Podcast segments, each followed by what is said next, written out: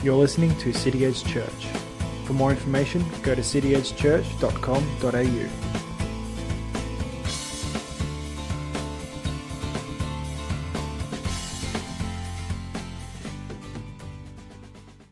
If you'd like to open your Bibles to John chapter seven, we'll be picking it up in verse twenty-five this morning. And uh, Jesus, as always, is badly misunderstood by people. Almost every time he opens his mouth, people misinterpret what he's saying or get confused by it or reject it outright. There's a number of reasons for this, of course. Sometimes it's just that they haven't recognised the deeper implications of what Jesus is saying.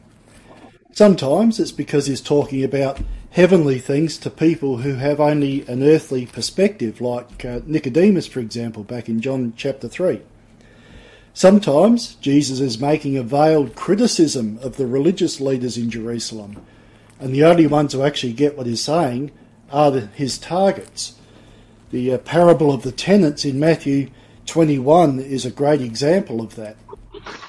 And sometimes it's because Jesus is being deliberately vague and confusing.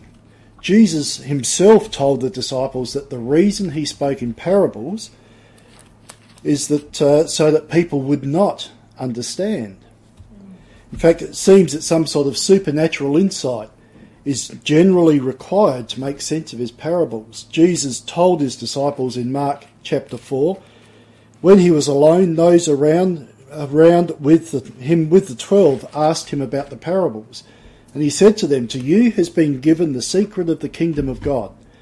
But for those outside, everything is in parables, so that they may indeed see, but not perceive, and may indeed hear, but not understand, lest they should turn and be forgiven." And so here we are again in John chapter seven, and Jesus continues to give confusing messages. Let's pick it up in verse twenty-five. "Some of the people of Jerusalem therefore said, 'Is not this the man whom they are seeking to kill? And here he is speaking openly, and they say nothing to him. Can it be that the authorities really know that this is the Christ? But we know where this man comes from, and when the Christ appears, no one will know where he comes from.' So Jesus proclaimed, as he taught in the temple, 'You know me, and you know where I come from.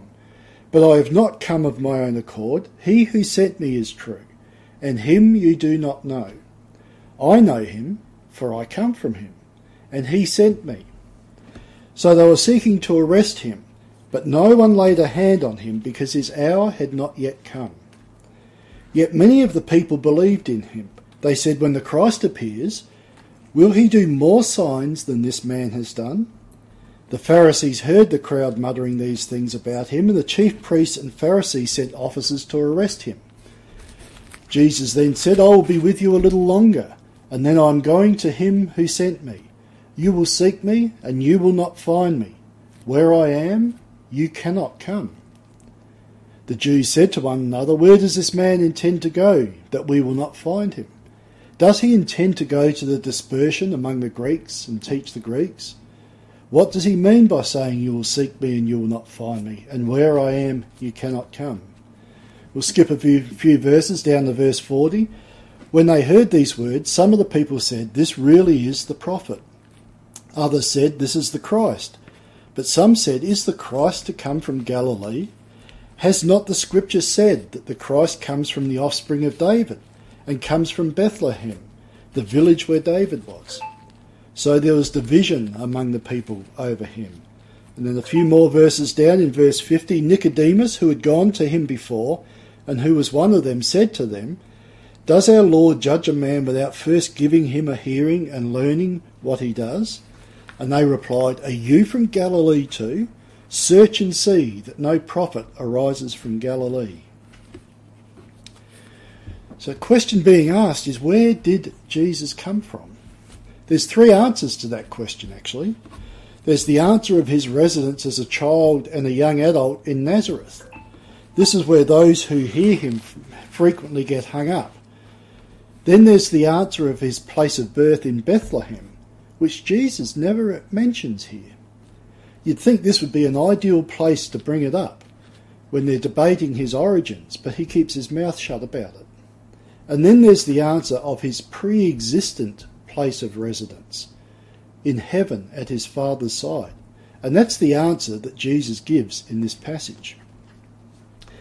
Now, Jesus lived in a time and in a society that didn't generally use last names. People often didn't have last names. They were frequently known by their place of residence, such as Joseph of Arimathea or Paul of Tarsus. They may be known as someone's son, such as Joshua the son of Nun or James the son of Zebedee. Or they might be known by their trade or some other distinguishing characteristic, like Matthew the tax collector or Simon the zealot or John the Baptist. Sometimes they were known by more than one name, such as Peter, who was also known as Simon or Cephas. And just in case you were wondering, the name Christ is not Jesus' surname. It's a title like the Baptist or the Zealot. Now, the people thought they knew where Jesus came from.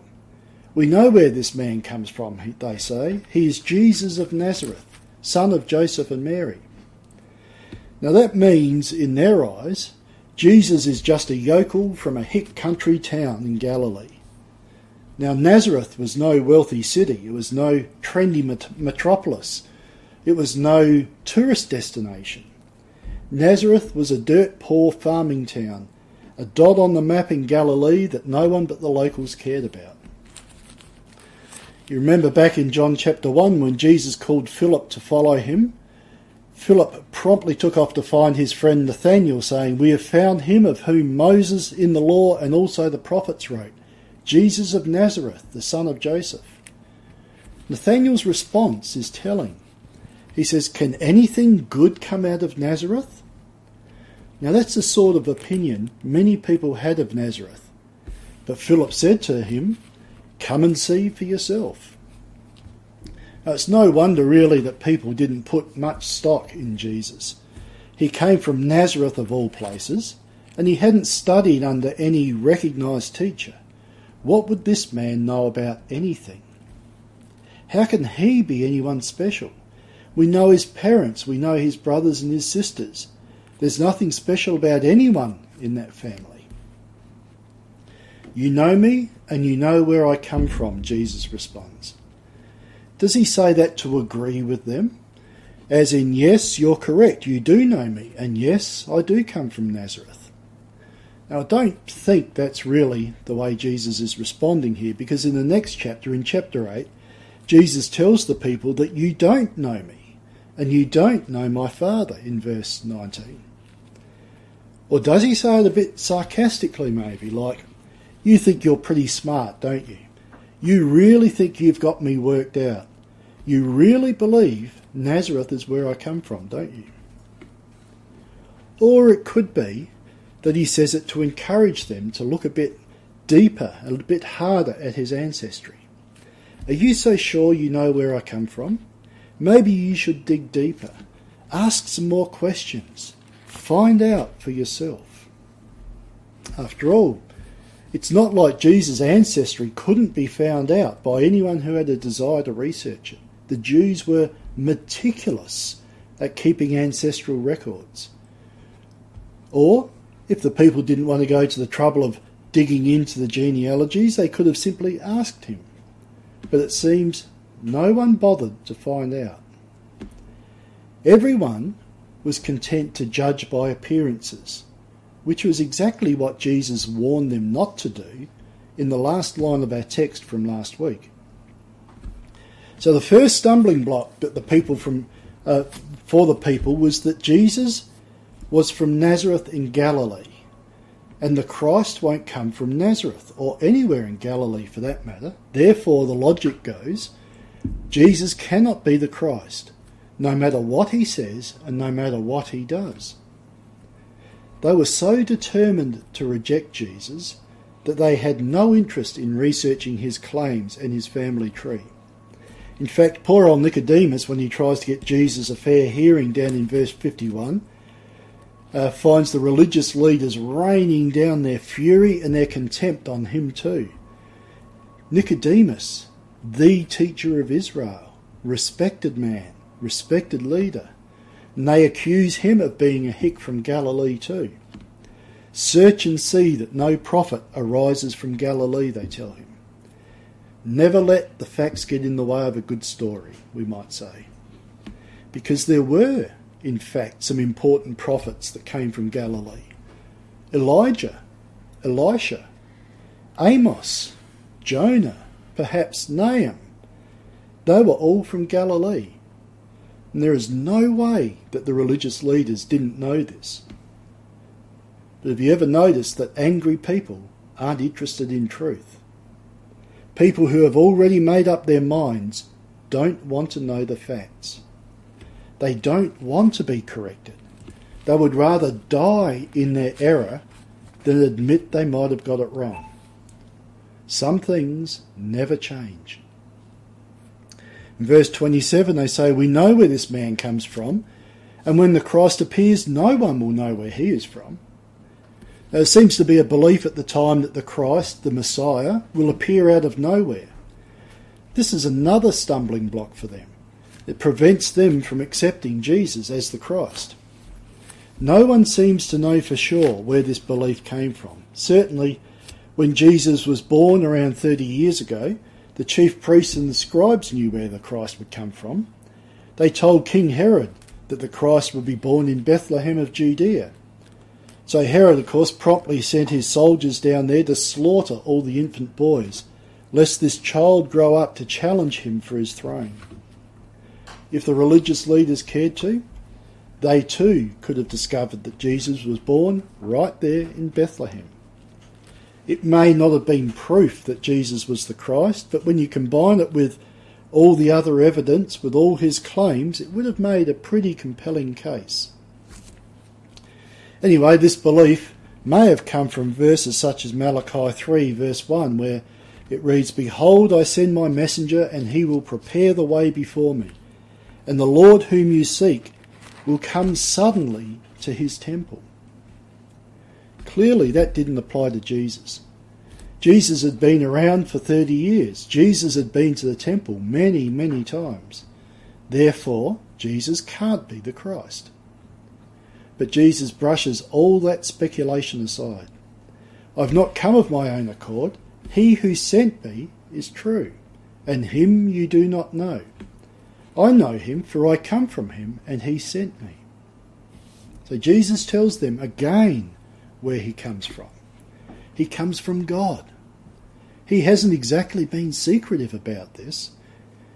Here's just a small sampling in of twenty or more times that Jesus has made this claim just in the first half a dozen chapters of John's Gospel. In John three seventeen it says, "For God did not send his Son into the world to condemn the world, but in order that the world might be saved through him." In John five forty-three, Jesus said, "I have come in my Father's name, and you do not receive me. If another comes in his own name, you will receive him." In John six forty-one, the Jews grumbled about him because he said, "I am the bread that came down from heaven." They said, "Is this not Jesus, the son of Joseph, whose father and mother we know? How does he now say, 'I've come down from heaven'?" And in John six sixty-one, Jesus, knowing in himself that his disciples were grumbling about this, said to them, "Do you take offence at this?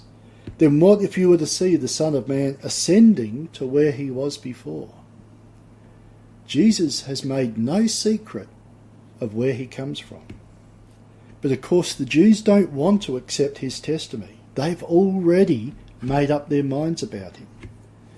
And Jesus has the gall then to accuse them, the experts in the scripture, of not knowing God. "He who sent me is true," he tells them, "and him you do not know."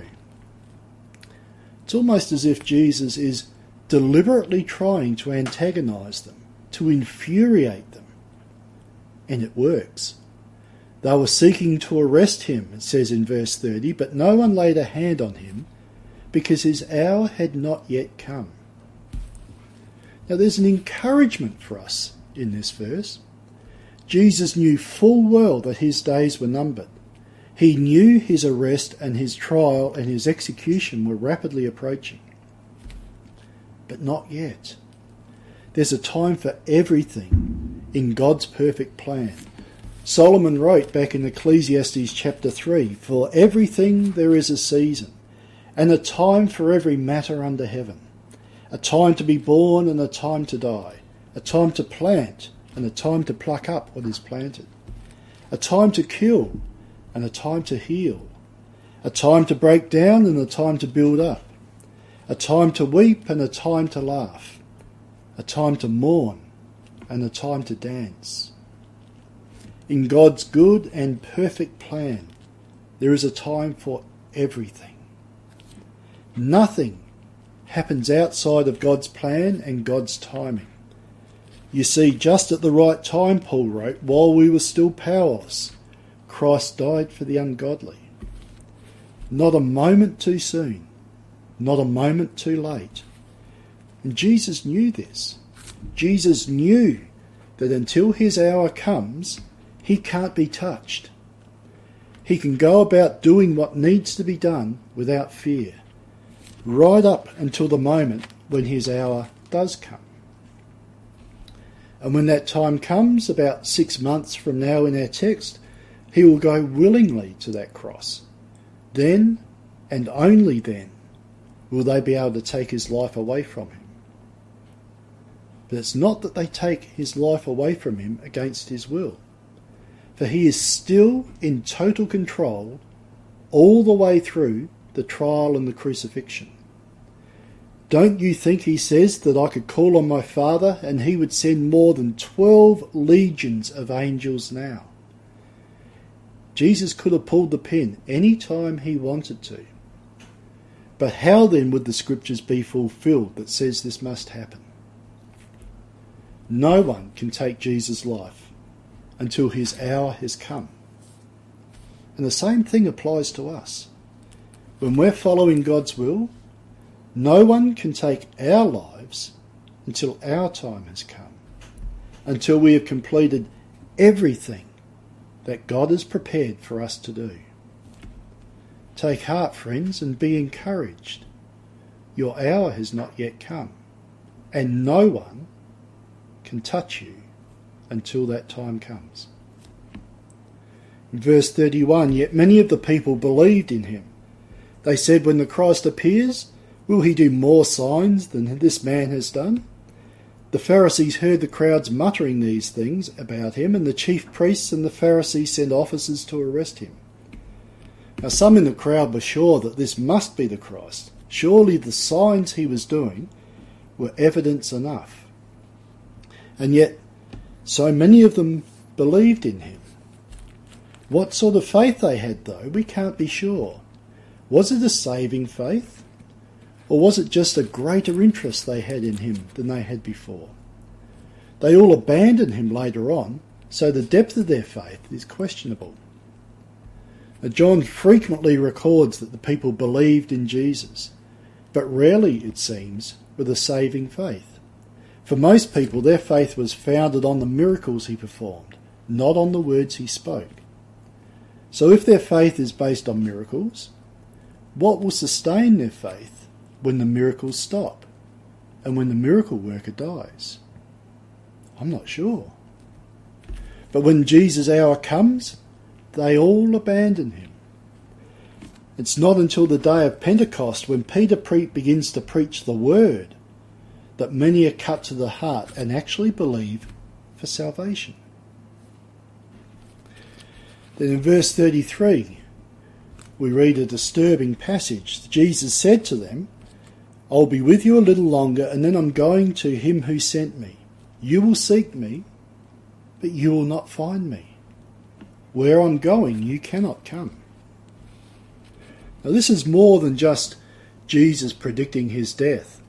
This is Jesus' warning of eternal condemnation. This is Jesus telling the people that they only have a limited time to put their trust in him for their eternal salvation. Now, one of the glories of the gospel, as we know, is that no one is beyond its reach. The good news of rescue to be found in Jesus Christ is available for anyone, rich or poor, famous or ordinary, good person or wicked, sophisticated or uneducated, male or female, every tribe, tongue and nation, without exception and without distinction, is invited and is welcomed by the gospel. But it would be a mistake to then assume that we can ignore the gospel until we are ready for it, that we can have our fun now and turn to Christ later in life. For rejecting him now may set us on a path that takes us so far away from him and sets our hearts so hard against him that we will reject forever his offer. Do you doubt that that is so? There are plenty of instances in the Bible of, of people who realise the error of their ways too late and could never return. Judas is the most obvious one. Matthew twenty-seven tells us that when Judas, who had betrayed him, saw that Jesus was condemned, he was seized with remorse, and he returned the thirty pieces of silver to the chief priests and the elders. "I have sinned," he said, "for I betrayed innocent blood." "What is that to us?" they replied. "That's your responsibility." So Judas threw the money in the temple and left. Then he went away and hanged himself.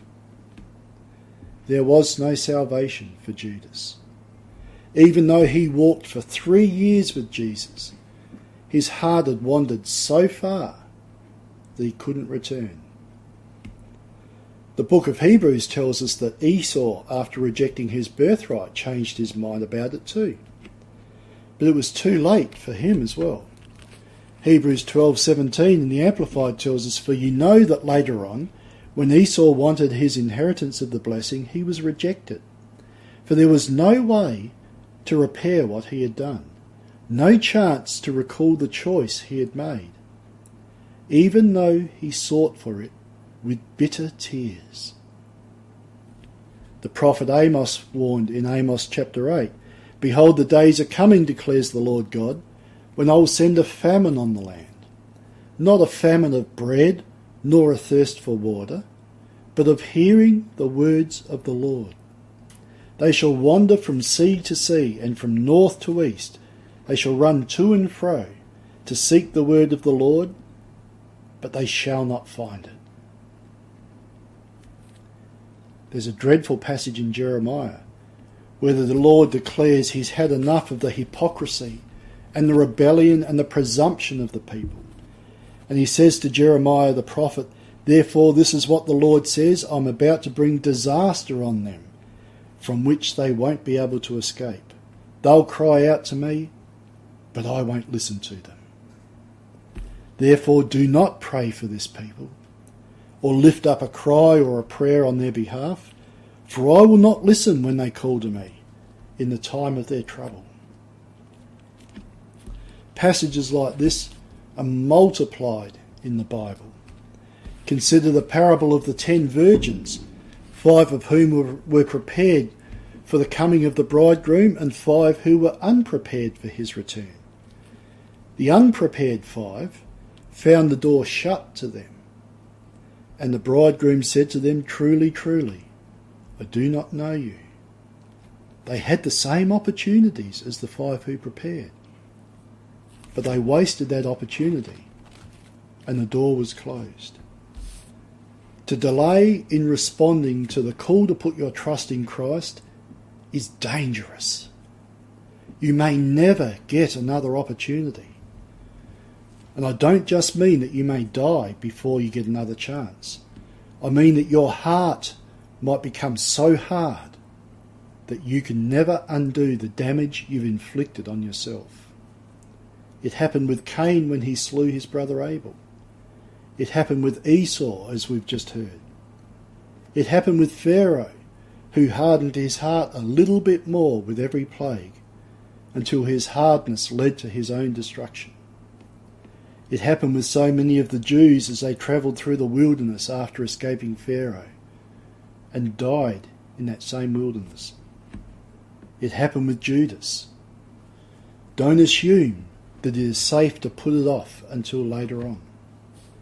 The heart is deceitful above all things and desperately wicked. Who can know it? Jeremiah wrote. Today is the day of salvation. Tomorrow may be too late. For as Jesus warns us in the next chapter of John's Gospel in John eight twenty-one, he said to them again, I'm going away and you will seek me and you will die in your sin. Where I'm going, you cannot come.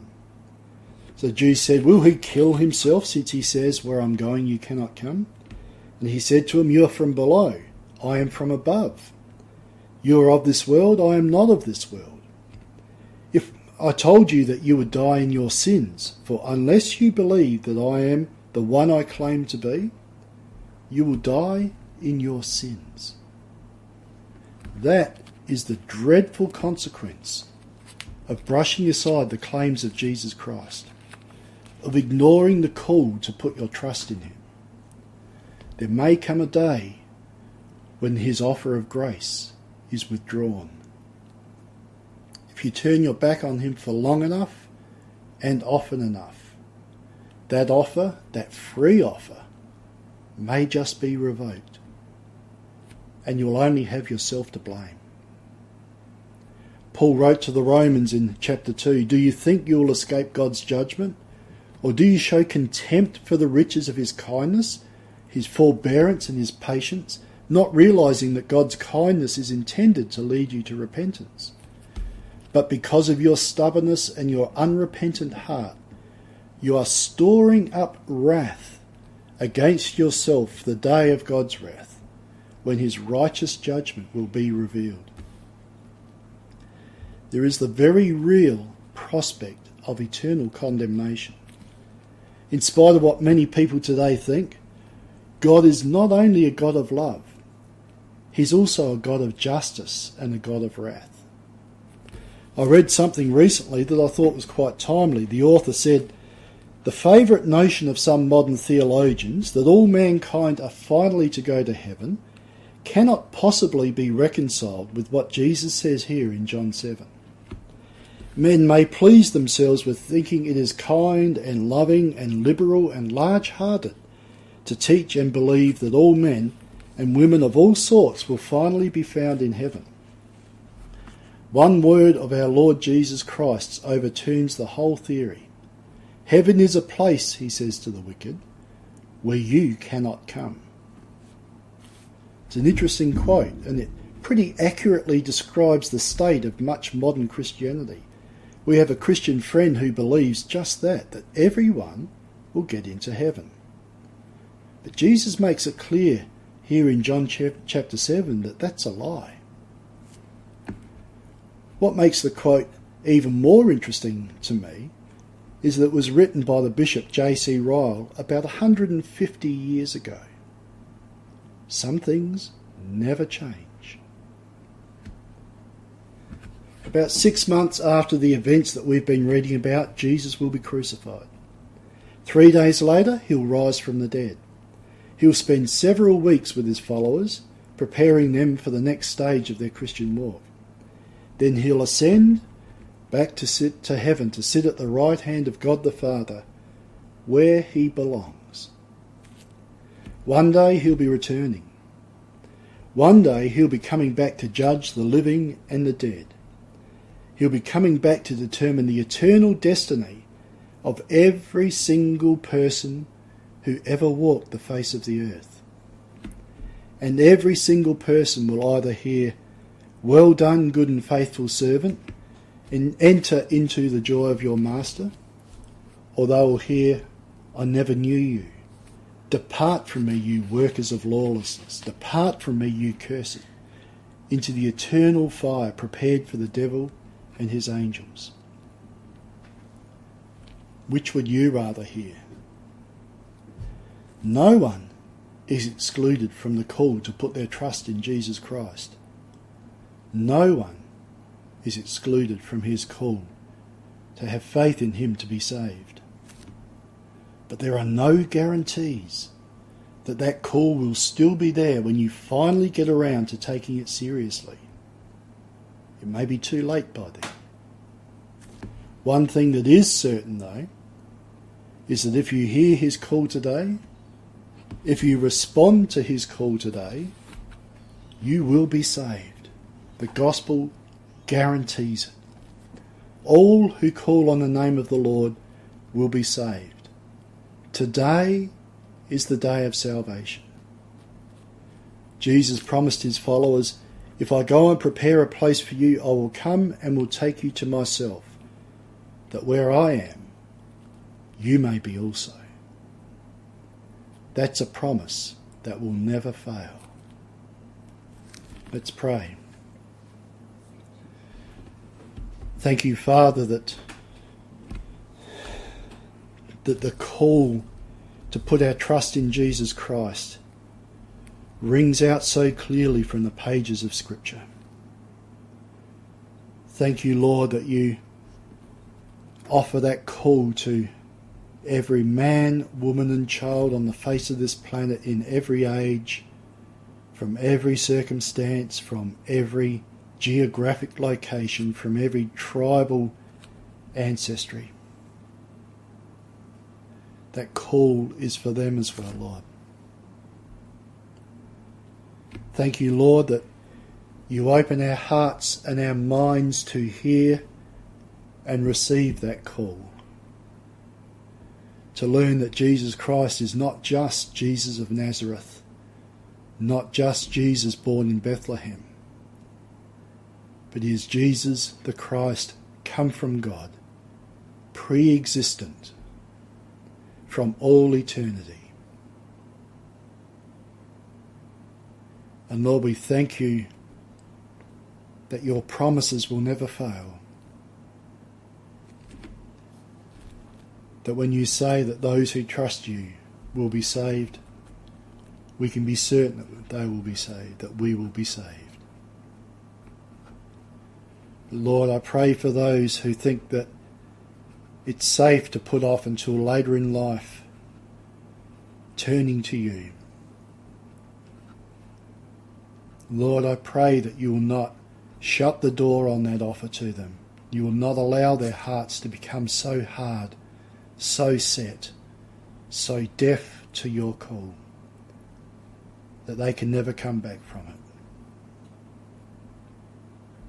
Lord, would you be patient with them? Would you be patient with our family, with our friends, with our workmates, with our neighbours, who have not yet responded to that call, or maybe not yet heard the call? Would you be patient with them, Lord? And would you open their hearts, their minds and their ears to hear you speak, Jesus? To hear you say, "Come to me, all you who weary and are heavy laden, and I will give you rest." Would you open their hearts to hear that, Lord, that rest is found only in you,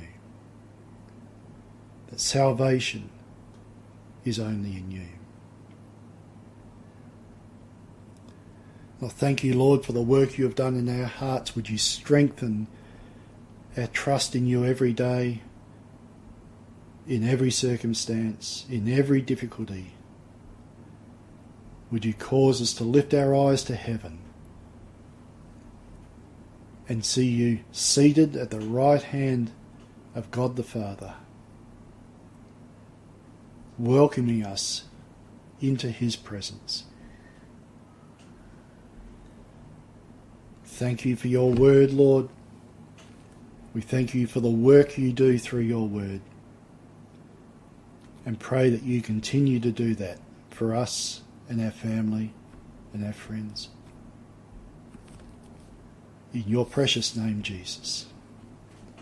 Amen. Thanks for listening to City Edge Church. For more information, go to city edge church dot com dot a u.